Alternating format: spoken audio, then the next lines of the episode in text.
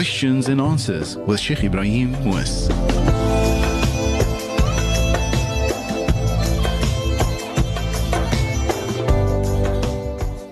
Assalamu alaikum wa rahmatullahi wa barakatuh. You're tuned to 91.3 FM. This is your program, Questions and Answers. I'm your host, Yasmina Peterson, and I am, of course, going to be looking at those questions that you have sent through. And, of course, in studio, I do have with me none other than Sheikh Ebrahim Moos, the resident Imam at the Yusufia Masjid out in Wynberg. Now, remember that you can send through your question through to 47913. Alternatively, you can also send it through to the fax, or you can give us a call in studio on 021 442 500. That is for the reception, Najma and Zairunisa, and they would be able to give you the questions and pass it on to me, inshallah. But let me first greet my guests in studio. Sheikh, assalamu alaikum to you.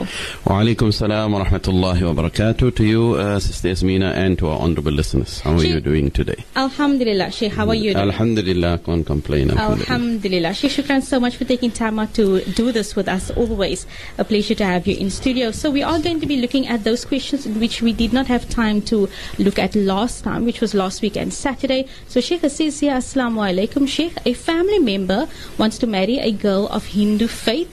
The girl is not willing to change religions for him, but she claims she loves him. She is willing to accept as is, whereas his parents spoke to him about this, but he does not want to listen.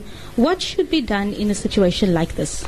بسم الله الرحمن الرحيم الحمد لله رب العالمين وصلى الله على سيدنا محمد وعلى آله وأصحابه أجمعين uh, firstly, obviously, a marriage between a Muslim and a Hindu, uh, girl of a Hindu faith, will obviously be a, a marriage that is null and void. A marriage uh, such as that is not uh, permissible and is not uh, it's not a contract that is acceptable in the Sharia. So obviously, this should be told to this person who is willing to go through with this kind of marriage as a Muslim. Um, he should obviously try to convince this woman of of his that this fiance or rather this girlfriend of his that if she really wanted to marry him, then she she need to change to Islam. Uh, and this, those are the rules of Islam as far as marriage is concerned. Um, and as far as the parents are concerned, obviously they need to also encourage him to take that particular route. Uh, you know, there are certain rules in Islam that we have to that we have to abide by, and it is quite clear that uh, the only people that uh, we are allowed to marry are either Muslims themselves or people of a Christian or Jewish background, and that is also only under certain circumstances, very specific circumstances. And in this case, that does not fit the description, so uh, the marriage would not be uh, admissible and would not be. Um, would not be allowed in the Sharia, as I mentioned, uh, and so the, the parents should be quite firm in, in bringing this across to the son, uh, and that is all that one can do in this particular circumstance, inshallah. Shukran so much for that, Sheikh. The next question reads, Assalamu alaikum. Hope all is well in studio. My daughter fell pregnant from a guy she was engaged to. We broke off the wedding due to the fact that he was not faithful throughout the time of the engagement. What should we as parents do now in this case, Sheikh? Yeah, I'm not too sure uh, if I understand the question correctly because uh, your daughter became pregnant and she was engaged. Now the Yes. question is, did they actually get married? Yes or no? That that we want to know. Did you break off the engagement or did you break off the marriage? So obviously, if they were only engaged and uh, she's now pregnant, but you didn't want her to get married to this person any longer, then this is obviously something that you need to uh, discuss with her, with the boy, with whoever is involved, and see, you know, whether you are going to go through with this marriage or not.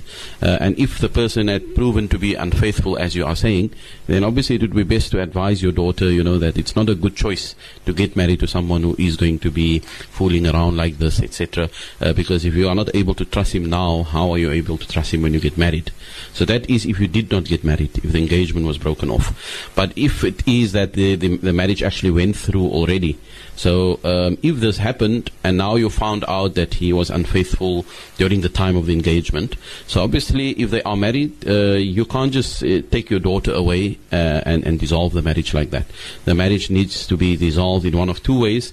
Either the uh, husband uh, would now have to divorce his wife, so you have to cons- uh, convince him to do that. If not, then of course she will have to apply for a fasakh or an annulment of the marriage, uh, and this will, will will have to be done through a judiciary. So she will have to go there. They will investigate. They will see whether there is grounds. Uh, so obviously they will take into consideration uh, if there was uh, cheating going on and, and things like that. That can be taken into consideration. So that is what needs to be done. if you wanted your daughter to get out of the marriage. And that is, as I said, if the scenario is that they actually got married. But if they did not get married, then it's best for you to convince her not to get married.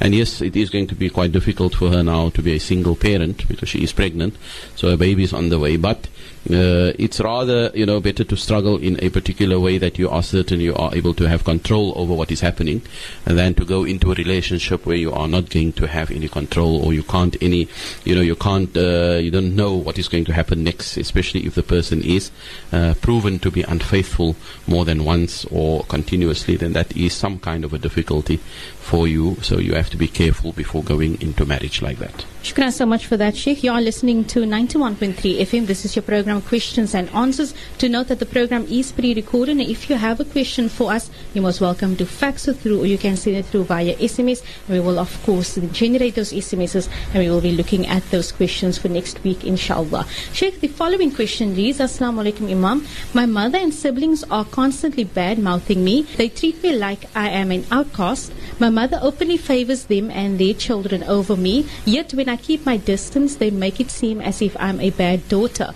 Am I wrong for staying away as this is affecting me in many negative ways? But I certainly wouldn't want the displeasure of the Almighty. I think this is something that happens in many families. Uh, I don't think uh, your family is unique in this. Um, and there are disputes. There are always going to be misunderstandings. There are always going to be bickering. There are always going to be some kind of arguments that erupt and so on. Um, so we are tested. This is actually a test from Allah Ta'ala. We are tested with those that are very close to us sometimes, our very own family. And uh, there's a verse in the Quran that I always bring up in this particular situation. It's a verse in Surah Al-Furqan, chapter 25, verse number 20, where Allah Ta'ala says, وَجَعَلْنَا بَعْضَكُمْ لِبَعْضٍ فِتْنَةً we made some of you to be a test for others. So we will be tests for one another and uh, we will be tested through our relationships with one another. And Allah Ta'ala gives us the uh, directive what should be done when we are tested in this way. Allah says, أَتَصْبِرُونَ وَكَانَ رَبُّكَ بَصِيرًا Allah says, would you have patience in this situation? Are you going to have patience? And Allah Ta'ala certainly sees and knows what is going on. So uh, what Allah is telling us here is that uh, if we have these kinds of situations, we should put our trust in Allah. we should always display good character, regardless what the other people are doing, regardless if they are bad mouthing you and, and if they are favoring some of others over you. It's, so this is wrong, obviously. But from your side, this is your parents, this is your brothers and sisters. You should try always to show the better side, show show good character, and think of the Prophet wasallam. That's always an encouragement. Look at how much he was hurt and how much he was harmed and how much he was insulted, much more than what we could ever imagine. But yet the Prophet remained very, very calm. He remained very patient. He made dua to Allah, of course, and that is what you should do as well. Make dua that Allah Ta'ala changes their hearts, that uh, they don't do this any longer, and that the relationships become better, etc. And you can never lose as long as you show good character towards them. Allah Ta'ala will give some kind of a way out for your problem, inshallah. Inshallah, shukran so much. And on that note, we break for Azza. When we come back, we'll answer more of your questions right here on Q&A. And also do note that you can also send through those SMS to 47913. Alternatively, give us a call on 021 442 during office hours, Monday to Friday from 7 up until 4 for your questions, inshallah. But we'll be back right after this. Questions and answers with Sheikh Ebrahim Moos.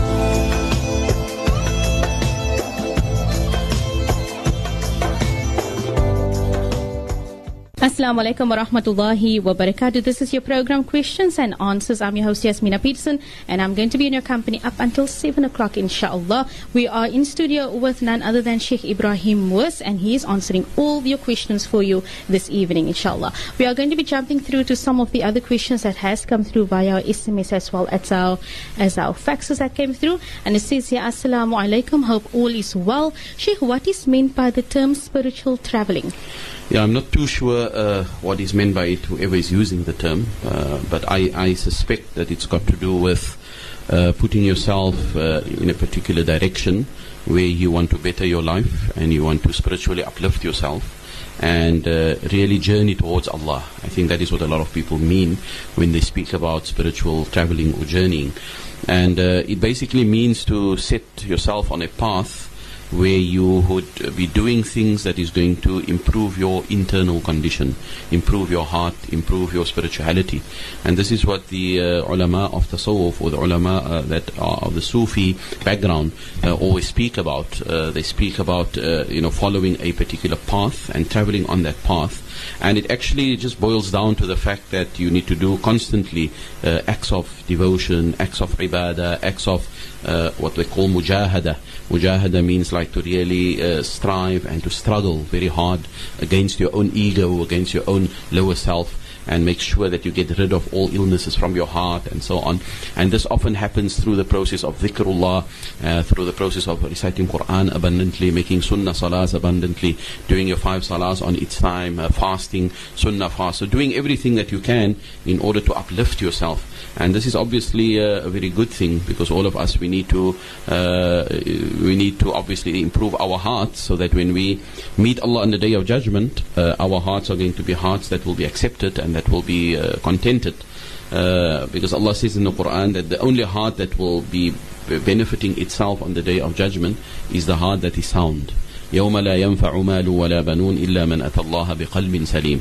On that day your wealth won't come to your avail, your children won't help you, no one can assist you. And the only one that will be in a positive space is the one that approaches Allah with a heart that is sound. And that heart can only be sound if it was a heart that was trained and that went through a process of rigorous training on this dunya, getting rid of all the bad qualities, getting rid of envy, getting rid of um, looking down on others, getting rid of kibber and arrogance, getting rid of self-praisal, uh, uh praising and so on. And these are all things that uh, we need to all strive towards. Uh, we must all work on our internal conditions as much as we can. And this was, in fact, one of the missions of Rasulullah, of Prophet Muhammad. Allah says in the Quran, one of the missions that he came to fulfill, as far as uh, we are concerned, is Allah says, "Wa yuzakkihim." The Prophet came to purify them, came to purify their hearts. Uh, so as I said, the, the easiest path, way to do this is to do all those things which Allah expects us to do, uh, to, to go out of our way to, to do extra acts of devotion and to follow that particular path and hopefully meet Allah Ta'ala in a state where we are satisfied with Allah and Allah is satisfied with us. And this is the famous verse that we often recite, irji'i إلى ربك راضية مرضية. Allah Ta'ala will call out that soul on the day of judgment and Allah Ta'ala will say to the soul, return now to your Lord in a state where you are satisfied and I am also satisfied. And this is really the spiritual state that we all need to strive for. And I think this is what is referred to when people speak about spiritual traveling or, or journeying. Shukran so much for that, Sheikh. It takes us to our next question. It says, Ya Assalamu alaikum, Sheikh. What happens when one recites Surah Yasin at the janazah on the body?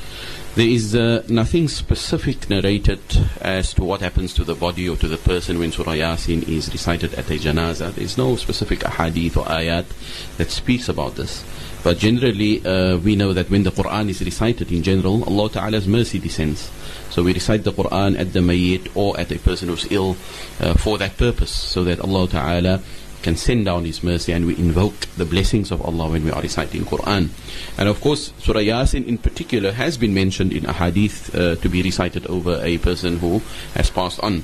As the Prophet ﷺ says in a hadith, اقرأوا على موتاكم ياسين Read over your deceased Surah Yasin. And the hadith is narrated by Abu Dawood and others.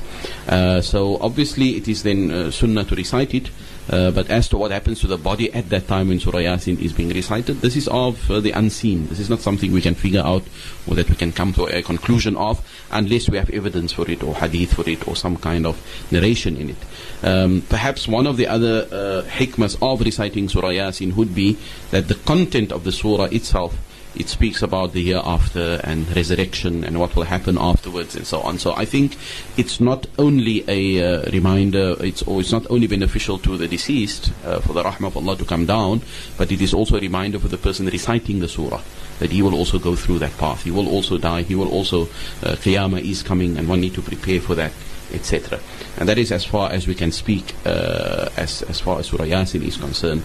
As I mentioned, there's nothing specific as to what happens to the actual deceased at that moment. Shukran so much. Just a reminder that you can still send through those questions through to our SMS line 47913. Alternatively, you can also send it through via fax or you can give our officers a call during office hours, Monday to Friday from 7 up until 4.30. Sheikh, Assalamu alaikum wa rahmatullahi wa barakatuh. Hope all is well. What are the rules for a woman who attends a janazah of a family member if she has her haid? Is she allowed to touch the mayyit and kiss the forehead of it? kindly explain? Yeah, this is uh, something that uh, I think a lot of people um, are perhaps unaware of or they don't have clarity on it because there are a lot of things going around that you can't or you cannot enter the room, you cannot uh, be very close to the mayyit, etc. Um, we find that in a hadith where the Prophet ﷺ spoke to sayyidina Aisha, uh, the Prophet ﷺ asked her to give something and she said she had a haid and she was told by the Prophet ﷺ, إِنَّ حَيْضَتَكِ لَيْسَتْ فِي يَدِكَ the haid is not in your hand, meaning uh, you may be in a state of menstruation, but your hand is still clean and pure. You can still give me whatever I'm asking. There is no issue like that. So uh, from that we can obviously then uh, conclude that um, physically a, a, woman who is in haid, she is just as ordinary as any other person. There are certain things that is off limits for her. Yes, she cannot make salah, she cannot touch the Quran, she cannot enter a masjid, she cannot make tawaf. There are certain things uh, from a from a ibadah point of view that she is not able to perform while she is in that state. But the whole notion of her not coming close to you, she shouldn't sleep next to you, she shouldn't eat next to you, she should, should sit far away from you. This is not something really that uh, we know of in terms of our own sharia. Uh, this is not of our customs. Um, with regards to a person who, who dies and the family members comes and visit, and some of them may be in a state of menstruation, um, I can draw a, a perhaps a, a, conclusion from a quotation that is given by Imam al-Nawawi uh, in his book Minhaj al-Talibin. He mentions when he speaks about the washing of the mayit. And this is an interesting conclusion that we can come to here.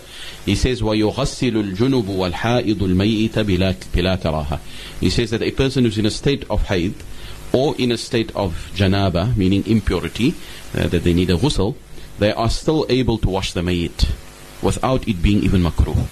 So a woman who's in haid, if there's no one else to wash the deceased, and she's the only one around, there's no problem for her to wash the deceased, even if she is in a state of haid.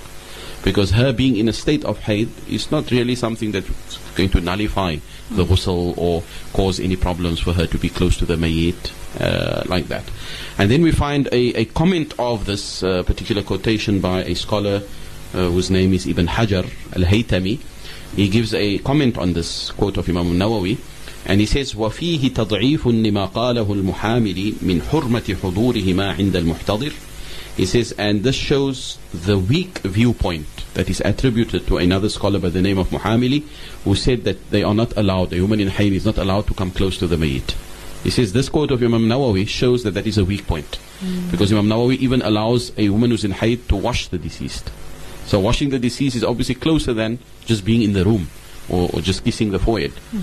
So obviously we can conclude from that that it is allowed for a woman to do that. Now there are some scholars, although they are uh, not the majority, and certainly not in the Shafi'i madhab, uh, there are some scholars that say that a woman who is in hayd should not come close to the mayyit, etc. But this is not the viewpoint of the Shafi'iyah. The Shafi'is allow it, and the evidence we, we cited now as far as the quotation of Imam An-Nawawi is concerned, says that they are allowed to wash the deceased. So if they are allowed to wash the deceased, they are obviously also allowed to come close or to kiss, especially if it's close family members. Yeah, imagine it's a daughter, for example, and you say to the daughter, you're not allowed to come close to your mommy because you have haid, mm. and you have to stand outside. Imagine how she must feel. Mm. And this is going to be the last few moments that she can bid farewell to her mother that had passed away. So obviously, uh, taking that into consideration and uh, being in a very highly emotional state, etc., it would be better, obviously, uh, to allow her to come and to bid farewell. And this is permissible according to Imam al-Nawawi and others. Shukran so much for that. On that note, we break for ads, and when we come back, we'll continue with the program questions and answers right here on 91.3 FM. Stay tuned. Questions and answers with Sheikh Ebrahim Moos.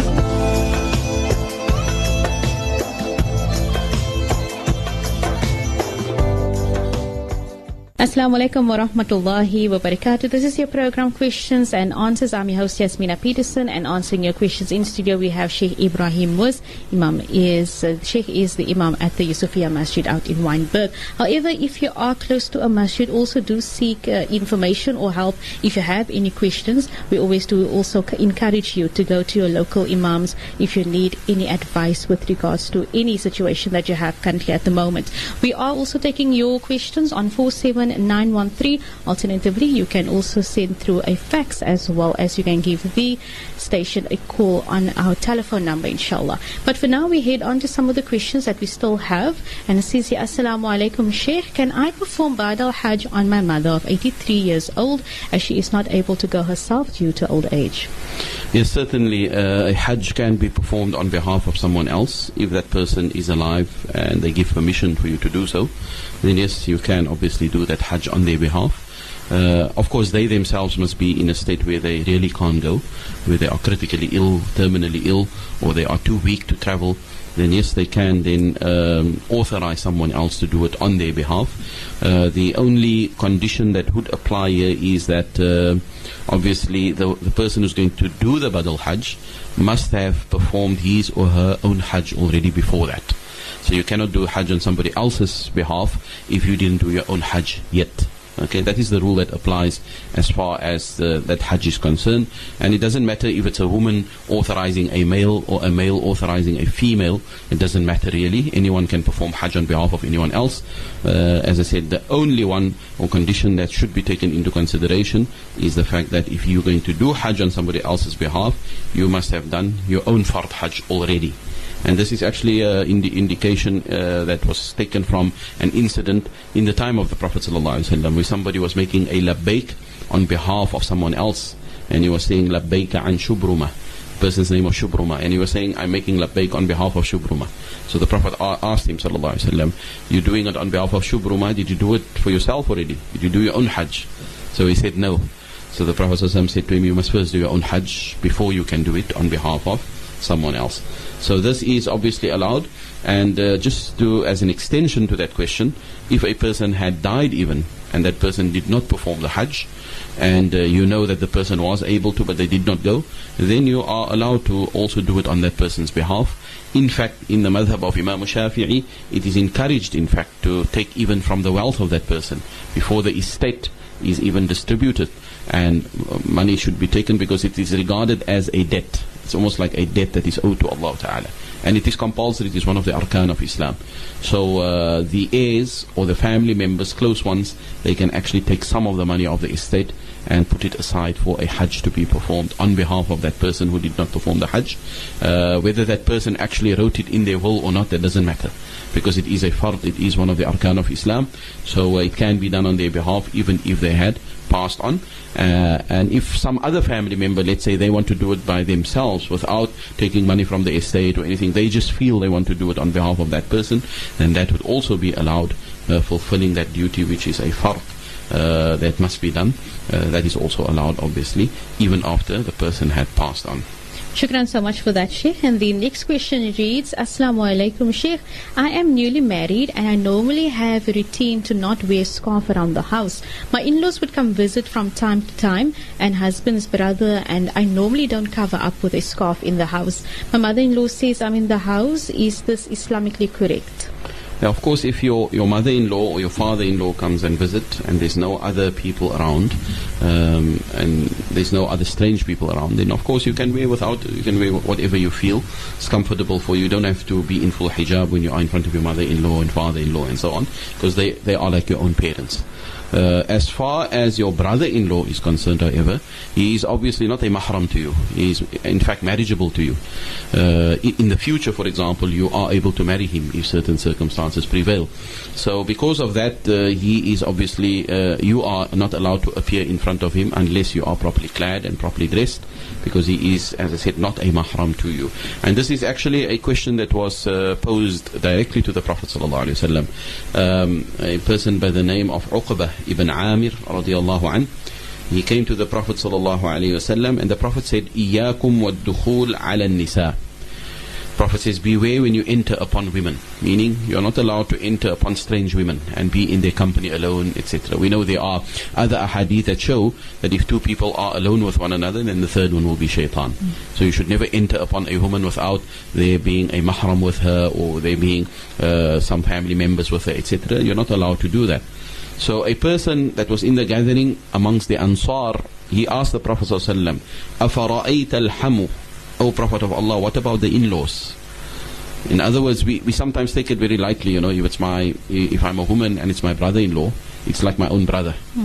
Uh, so a person asks a question like that, what about my sister-in-law, let's say? Obviously, I mean, she's like family. Isn't it uh, possible for us to interact like that as if she's family? And the Prophet ﷺ made a very strong statement, which was interpreted in various different ways by our scholars. Hadith is, is authentic, it's in Bukhari. Uh, when the, the person asked about the in-laws, like the sister-in-law, etc., the Prophet ﷺ said, Alhamu al-maut. He says that uh, that question with regards to your sister-in-law and like that, it's like death. It's like death itself. So what does it mean? It means it's destructive. If you are going to take it lightly and you think that she is your sister, just like your own biological sister, then that will lead to things that is very destructive. Because she is not your biological sister. She is marriageable to you in the future. So one should obviously then follow the proper rules as far as that is concerned. So hijab must be worn. Uh, you shouldn't be alone with her. There must always be a mahram present, etc. like that. And we, we know of uh, countless and numerous um, incidents that had happened like that, where a person's uh, own brother you know, because he's so close to the family and he comes to the house often, even if he's not around, his brother would come to the house while the wife is there. And very often we heard this, that the brother would have actually an affair with the person's wife, you know, with his own brother's wife. This happens so many times. Because obviously shaitan, you know, he once he comes in and he causes uh, temptations and stuff like that. Uh, it's very difficult, obviously, for you to uh, to be in control of the situation. So the best is to apply the rules that Allah Taala had put down to safeguard yourself. Right? So when you are in your house and there's mahrams, your own brothers, your own family, your own. Now, what is a mahram? A person who is not allowed to ever get married to you. Ever. In the future, such a person is a mahram. So if those people are there, you can dress however you feel. But if you are amongst people that are potentially potentially uh, marriageable to you, then you should dress in a way that is appropriate. Shukran so much for that, Sheikh. The following question reads Assalamu alaikum. What are the rules of Iddah when a husband dies? Yeah, there's a number of uh, things that must be applied with regards to the iddah. Um, first one is that a woman who's under iddah, she should try to confine herself to her home and not go out uh, of her home except in dire situations if it's really necessary. And this is for her own protection, it's for her own dignity, because if her husband had passed on, uh, she is mourning her loss. And she doesn't want people obviously out there to frown upon her or to look, to have suspicion about her when she just goes about in society and mixes, free mixes with other people and so on. Uh, so it's very important that she tries to confine herself to her house. But she can obviously go out if there is a need for it. So let's say she's uh, in need of working to sustain herself because the husband perhaps did not leave a lot of money, they weren't very uh, wealthy. So she has to go out to earn a living to at least uh, sustain or just for her own survival. In that case, it would be allowed for her to go out. But again, it must be only to the extent necessary. She should only go there and come back. And the night time obviously is more difficult than the daytime. She should try to be at night time. Definitely, she should try to be at home and not really to uh, go out of the home. In the daytime, is slightly less of a problem because there's lots of people around, etc. Less suspicion would uh, be uh, arising if it is during the day, daytime. So that is one of the things. The other thing that applies with regards to a woman that is in iddah for a, a, a husband that had passed on is what is called al-hidad. Al-hidad basically means to be in a mourning uh, situation where you are not uh, going to beautify yourself, uh, you're not going to dress up, etc. for that uh, entire iddah period. Because remember, a woman who's under iddah also, she's not allowed to get married, she's not allowed to accept proposals, etc. because she is still under iddah. Right, so of the rules is no marriage proposals, no marriage, no things that lead to marriage, etc. That should all be avoided. And so part of that is that the woman should not uh, go out of her way to dress up like she normally does. Uh, she should not apply any uh, extra beautifications on her body, etc., because she is in a state of mourning. And this is something which had been mentioned by the Prophet ﷺ in many ahadith this is what she should do. And uh, I think a third point that can be mentioned here is the hikmah why it, it is like that is because to honor the, the, the relationship that she had with her husband. She had a very sacred relationship with her husband. So she's honoring that contract that was not only between her and her husband, but the contract that was between her and her husband and Allah. So it's like honoring that contract, you know, by not immediately moving on or not forgetting that very sacred contract that was made between her and her husband. And of course, the fourth thing that can be mentioned why an iddah is also important is she may even be pregnant. Who knows?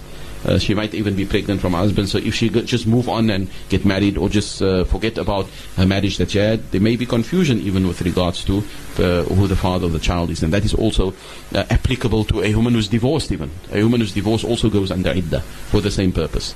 Uh, there may be issues of pregnancy that comes up. So those are some of the things uh, that must be done. And yes, these are the laws of Allah, and we should uh, try to abide by it. And as I said, it's actually for your own goodwill, you know, as a woman. It's to protect your own dignity and your own honor.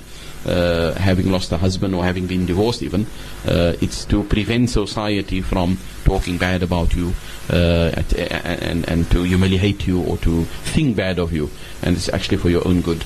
And that is why we try to obviously encourage uh, the best behavior if a person is iddah. Shukran so much for that, Sheikh. The following question reads Assalamu alaikum to the panel. Respected Sheikh, if my parents and only brother passed away, is it right that my brother's children inherit what would have been his and had he still been alive? Yeah, yeah, it depends entirely when your brother actually passed away. Um, if your brother passed away uh, before your parents, right? So, in other words, your your own sibling passed away before your mother and your father, then in such a case, uh, his children will only inherit from his estate, okay, from whatever he left behind.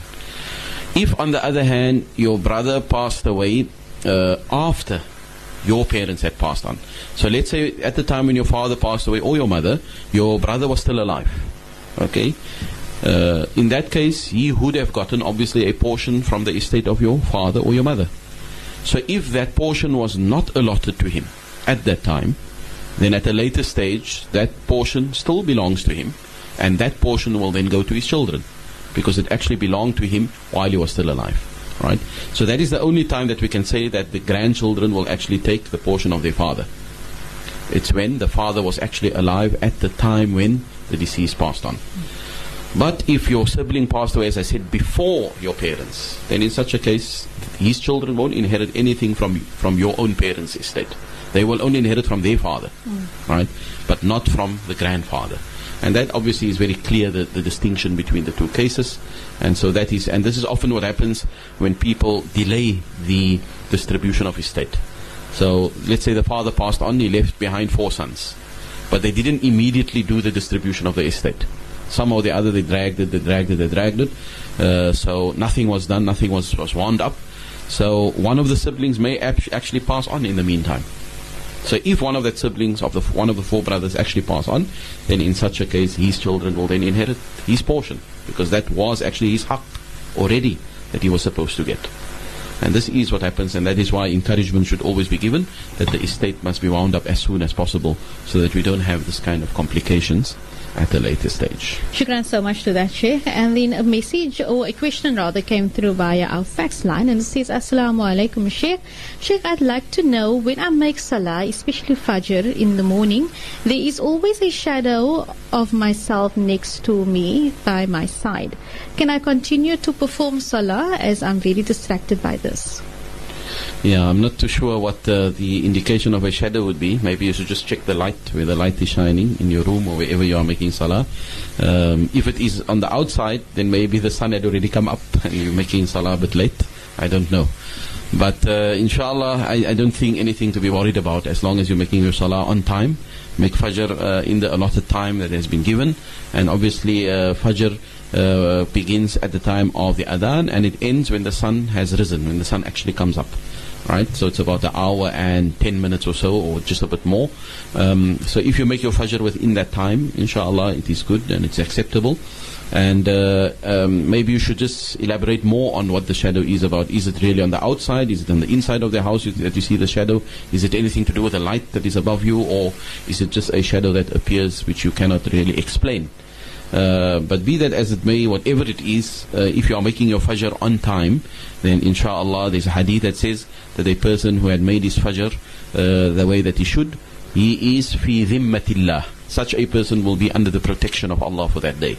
So whatever that shadow is, if it appears and it's a bit strange for you, um, it's a, you will be in a good space because the hadith says you will be under the protection of Allah if you had made fajr the way that you are uh, supposed to do it. So I don't think there's anything for you to be worried about. Shukran so much for that, Sheikh. Of course, the voice there of Sheikh Ebrahim Moos answering all of your questions that you have currently on our program Q&A. For now, we break for as and when we come back, we'll continue with the program. And do note that you can still send through your questions through to our SMS 47913 or give us a call on 021 442 That is our reception during office hours Monday to Friday from 7 up until 4 o'clock. But we'll be back right after this.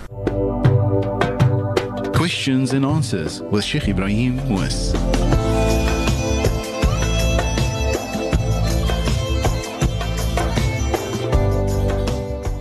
Assalamu alaikum wa rahmatullahi wa barakatuh. This is your program Questions and Answers. I'm your host Yasmina Peterson and we are in studio with Sheikh Ebrahim Moos, Imam at the Yusufia Masjid out in Wynberg, answering all of your questions this uh, evening. Now we are going along to some of the questions that we have still received that we still have left on our SMS line. And the question reads, Assalamu alaikum Sheikh. Can I do repairs to a child's house with the interest earned on investment? Because I usually just give it away. Yeah, if it is interest like riba, uh, which is money which is haram for you to use, then in such a case uh, you cannot obviously use it for any benefit for yourself or your children or anybody else, but that money must just be given away. It can either be given to institutions and it, it must be used for public usage basically. Um, uh, some people give it for the building of roads, some people give it for the building of toilets, toilet facilities. Those are all okay. It can even be given to the poor and to the needy, but it's not a sadaqah, it's not a charity, it is just money that you need to get rid of. That is if it is actually riba. Now you say investment, so if it is an investment, possibly is there a possibility that it's maybe profits on the investment? Because if it is profits on an investment which is halal, then obviously you can do with it whatever you want. Right, so if I invest uh, some money in a business, for example, and I know that this business is doing legitimate work and legitimate uh, trading, and so there will be profits coming onto the money that I invested into the business, then of course that money is profit. It's not riba and you can actually use that money for your own benefit, for your children's benefit, whatever you want to use it. But if it is money that is in the bank, for example, in a bank account, and on that bank account it just accumulate interest without it being invested, and this is obviously the conventional way of in, how interest works. When you place money in an account and you leave it just there, it just builds interest. So that interest is haram. You can't use it for anything. It must be given away. So for your own child's house, no, you can't give it for the repair of your own child's house because that is a benefit to you. It's a benefit to your children. But you can, you should give it away for public usage uh, or for the poor that is out there, and it should not obviously be regarded as a sadaqah. It is not a sadaqah. There's no rewards attached to it, but it's really getting rid of something which uh, should not be used at all for your own personal gain. Shukran so much, Sheikh. The following questions read, Assalamu alaikum, Sheikh. When I received a Provident Fund, I gave zakah on the full amount. Now I have to live off that money. I gave zakah on the balance every year. Is this permissible? Yeah, the basic rules of zakah, as we uh, mentioned a couple of times, is that there's two things that you must at all times uh, bear in mind as conditions for zakah. The one is what is called a nisab. Nisab is your minimal amount that you own that makes it zakat payable, right? And that minimal amount in the estimation of our current day is around about 5,000 rand. So if you have 5,000 rand in your possession, then potentially you are a zakat payer. Right? But there's another condition that must be met. The second condition is that that 5,000 rand as a minimal that you own, you must have owned it for one full year. One full lunar year. It must have been in your possession without, without it diminishing or decreasing in any way. So if you had that 5,000 or more for an entire lunar year, then after the year has lapsed, you have to then pay 2.5% on that 5,000 rand. And this happens every year. So if you do it this year and next year again you have that same 5,000, then you will have to do it at the end of next year again. Right? So every year you will have to pay 2.5% on that particular amount. So in your case, you had a lump sum of money. Right? So what you are saying to us is that on that lump sum, you firstly paid your 2.5% when you received the money. Actually, when you received a lump sum, the zakah was only payable after one year of owning it. right? And not immediately when you received it. Because obviously, as I said, the two conditions is the amount and the year that must be obviously lapsed before you pay zakah. So after the year it lapsed, you paid your 2.5%. I think your question really is, now what about the rest of the money and the rest of the years? Mm-hmm. You will have to pay zakah, unfortunately, every year on it. And it's not unfortunate really, I'm saying unfortunately, but it's actually fortunate because when you pay zakah, you must remember you are helping the poor. And when you are helping the poor, you are actually helping yourself. You're not helping them really. Because Allah Ta'ala will, will, will elevate you and He will put barakah in your rizq and will put barakah in your life. You shouldn't look at it as a liability. Okay?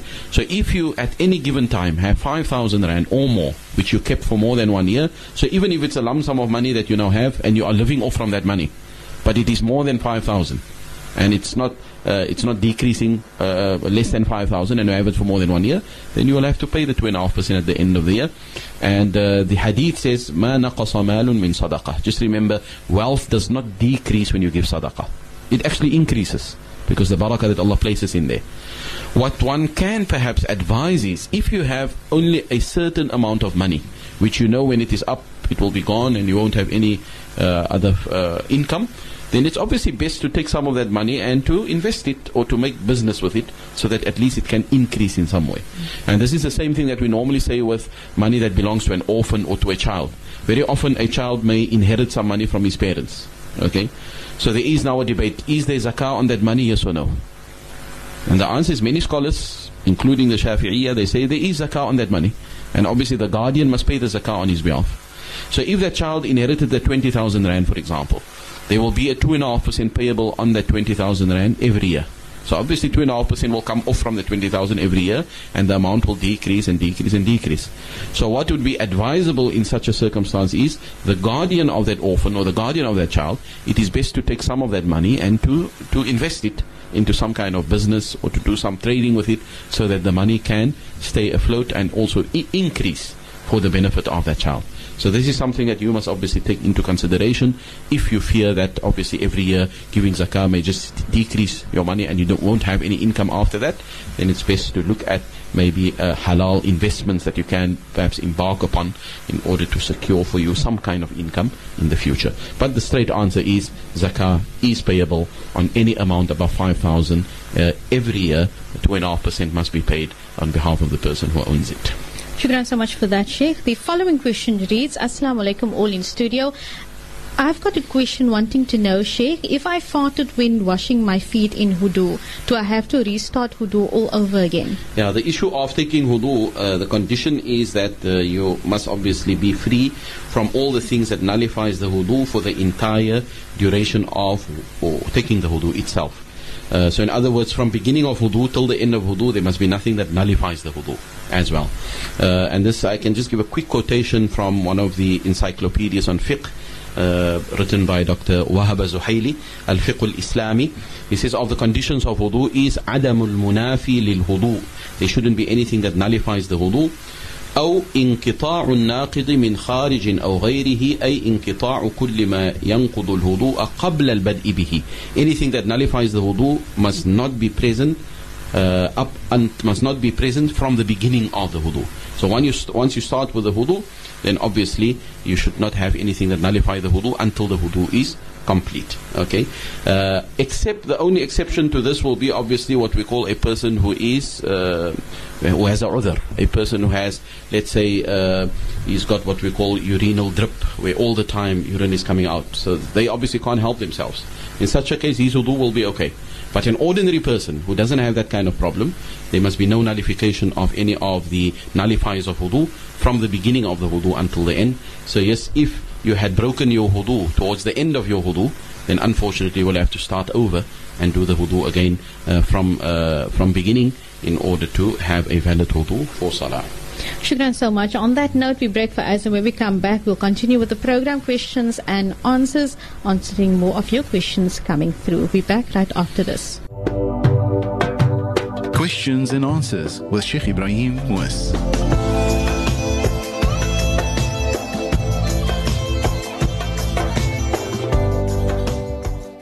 Assalamu alaikum wa rahmatullahi wa barakatuh. This is the last few minutes of questions and answers. I'm your host Yasmina Peterson and answering all your questions in studio we do have Sheikh Ebrahim Moos. Now you can send through your questions through to 47913. Alternatively, you can give us a call during office hours from Monday to Friday from 7 o'clock up until 4 o'clock inshallah. Some of the questions that has come through via SMS reads, so Sheikh, Assalamu alaikum. I am a widow and I can hear the adhan from my house. Do I just go on making salah or do I have to recite the dua myself or the adhan myself?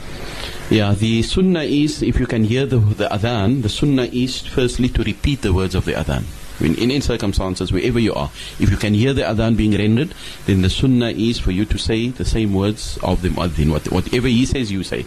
So when he says, Allahu Akbar, Allahu Akbar, you say Allahu Akbar, Allahu Akbar after him. Except when he says Hayya ala salah, you say La hawla wa la quwwata illa billah. When he says Hayya ala al-falah, you say La hawla wa la quwwata illa billah. But the rest of the adhan, whatever he says, you say exactly the way that he says. There's a hadith in Bukhari and Muslim where the Prophet ﷺ says, إِذَا سَمِعْتُمُ النِّدَاء فَقُولُوا مِثْلَ مَا يَقُولُ الْمُؤَذِّنِ If you hear the adhan, then say exactly as the muaddin says. Alright, repeat and imitate whatever he is saying. And then, of course, the dua afterwards is sunnah. It's not to say it's a compulsory act, but it's an act of devotion. It's an act of uh, great virtue if you are able to recite the dua which comes after the adhan. And again, the hadith uh, is well known in the book of Imam al-Tirmidhi and Nasa'i ibn Majah. The Prophet ﷺ said on the authority of Jabir ibn Abdullah, "Man qala hina yasma'u nida." Whenever a person hears the adhan and he says the following dua, well-known dua, Allahumma rabba hadi da'wati tama wa salati al-qa'imah. We all know the dua. So once a person utters these words after the adhan has been rendered, the hadith says, حلت له شفاعتي يوم القيامة For such a person, my intercession becomes compulsory for him on the day of judgment. So if you recite that dua, the Prophet ﷺ will definitely argue on your behalf and defend you on the day of judgment. So you, even as a widow, if you are hearing the adhan, the first sunnah is to say and to repeat the words of the adhan, whatever he is saying, you say. And once the adhan is finished, you then make the dua of the adhan by yourself, and you will get this great reward of receiving the intercession of the Prophet Muhammad on the day of judgment. Remember, it is sunnah, it's not fard. So let's say you didn't do it, or you, you maybe forgot about it, you made salah straight away, no problem. It will not affect the validity of the salah. Salah will still be in place. But you just missed a sunnah, which could have gained you, obviously, a great reward uh, if you are able to, to fulfill that. Shukran so much for that, Sheikh. Sheikh, the following question reads, Assalamu alaikum. I would like to know, does the Quran speak about global warming? Yeah, interesting question, uh, which we perhaps, uh, you know, didn't think about really seriously. Uh, I've tried to look up a few uh, places that I could maybe think of that would uh, discuss this issue. And it doesn't seem there's anything in the Quran directly that speaks about uh, the phenomenon of global warming, which obviously is something happening. Uh, we see the change uh, in pattern in terms of the uh, weather patterns and in terms of the uh, climate changes all over the world, where very hot countries are becoming much cooler, where there was a lot of rain in certain countries becoming less. Even ourselves here in South Africa, we've received much less rain than before. So there is definitely a bit of change in terms of the climate. So there's nothing in the Quran about it. However, there is a, some scholars that have taken a hadith from the Prophet ﷺ as a basis for a discussion of this nature. There's a hadith in Sahih Muslim where the Prophet ﷺ said, لا تقوم الساعة حتى تعود أرض العرب مروجا وأنهارا. Uh, the final hour will not appear until the Arabian Peninsula will change back to fertile land and rivers. Now, this is an interesting hadith because we know currently the Arabian Peninsula, when you think about the Arabian Peninsula, what do you think of? Right? The first thing you think of is, is desert. It's mostly desert right? Barren lands. There's not much fertile soil or fertile ground. There's not a lot of rivers that flow through. There's maybe a couple of big rivers, but it's, it's not that it's a, a, big phenomenon. They don't have a lot of rivers flowing. So the hadith says the final hour will not come until the Arabian Peninsula goes back to being a very fertile ground and being full of rivers. So what the scholars say about this is the climate will change, and like we find in Saudi Arabia now, uh, people posted some uh, uh, pics and some uh, video clips not too long ago of snow actually coming down in, in Medina and so on, which is unheard of. I mean, Medina and Makkah, those are very hot areas, uh, like very desert, dry areas. So you, you wouldn't expect snow to actually fall in that part of the world. But actually, it, it had begun now, and there's a scholar by the name of Dr. Zaghlul Najjar, who's an Egyptian scholar, and his main interest and speciality of research is to look at scientific realities in the Quran or in the Hadith and to relate it to actual phenomenon in, in, in the universe out there. And he had actually stated that this Hadith, which I just quoted now, is a definite indication that uh, the issue of weather patterns changing and things, uh, you know, that, that are starting to happen in the Arabian Peninsula is a definite indication that global warming and all those things are, are realities that needs to be looked at. And this hadith speaks about it. So that is the only hadith that I know about that scholars have discussed as far as this is concerned. But there's nothing in the Quran really that is uh, crystal clear as far as this uh, issue is concerned. Shukran so much for that, Sheikh. The following question reads Assalamu alaikum, Sheikh. Can you use zakah to cook food and then distribute? According to the majority of scholars, zakah should be paid as is. You're not allowed to take zakah and make food parcels or make it into a pot of food, etc. Because the poor person, he will know best what to do with the zakah that is given to him. You can't act on his behalf or by proxy, right? He, he will know best what he wants to use the money for. And this is the majority of scholars that say this. There are a small group that say, no, you can actually, uh, if you think it will be in their best interest not to give them the money, but rather to make food for them or to give them in the form of groceries. There are a very small minority that uh, allows this. But the vast majority say no, it must be given as is because this is the nature, in fact, of of zakah, and uh, the nature of it is that uh, we should not decide on behalf of the poor, but rather leave them. So if I have my cash money, I should give zakah in cash and not invite them over for a meal and take that as the zakah being paid. Shukran so much. And that is where we'll have to leave it for our questions and answer session. From myself, Yasmina, shukran so much to everyone that contributed to the program. And of course, shukran so much to Sheikh Ebrahim Moos for coming into studio and answering all of those questions. Sheikh, any last words from your side, inshallah? Jazakumullah khairan. Uh, I want to say uh, welcome to Yasmina for doing the first program with us uh, after Hawa had left. But alhamdulillah, I think it's a good start. And uh, we, we hope, inshallah, that we will continue to, to do our, our, our level best to at least share some knowledge with our listeners as far as their daily questions are concerned. And uh, may Allah Ta'ala grant barakah in our time and may we all be under His protection until we meet in one week's time. Assalamu alaikum wa rahmatullahi wa barakatuh. Wa alaikum salam wa rahmatullahi wa barakatuh. From myself, Yasmina, as well as Sheikh Ebrahim Moos. This now concludes our program until we meet next time again. We bid you assalamu alaikum wa rahmatullahi wa barakatuh and you have a great day further, inshallah.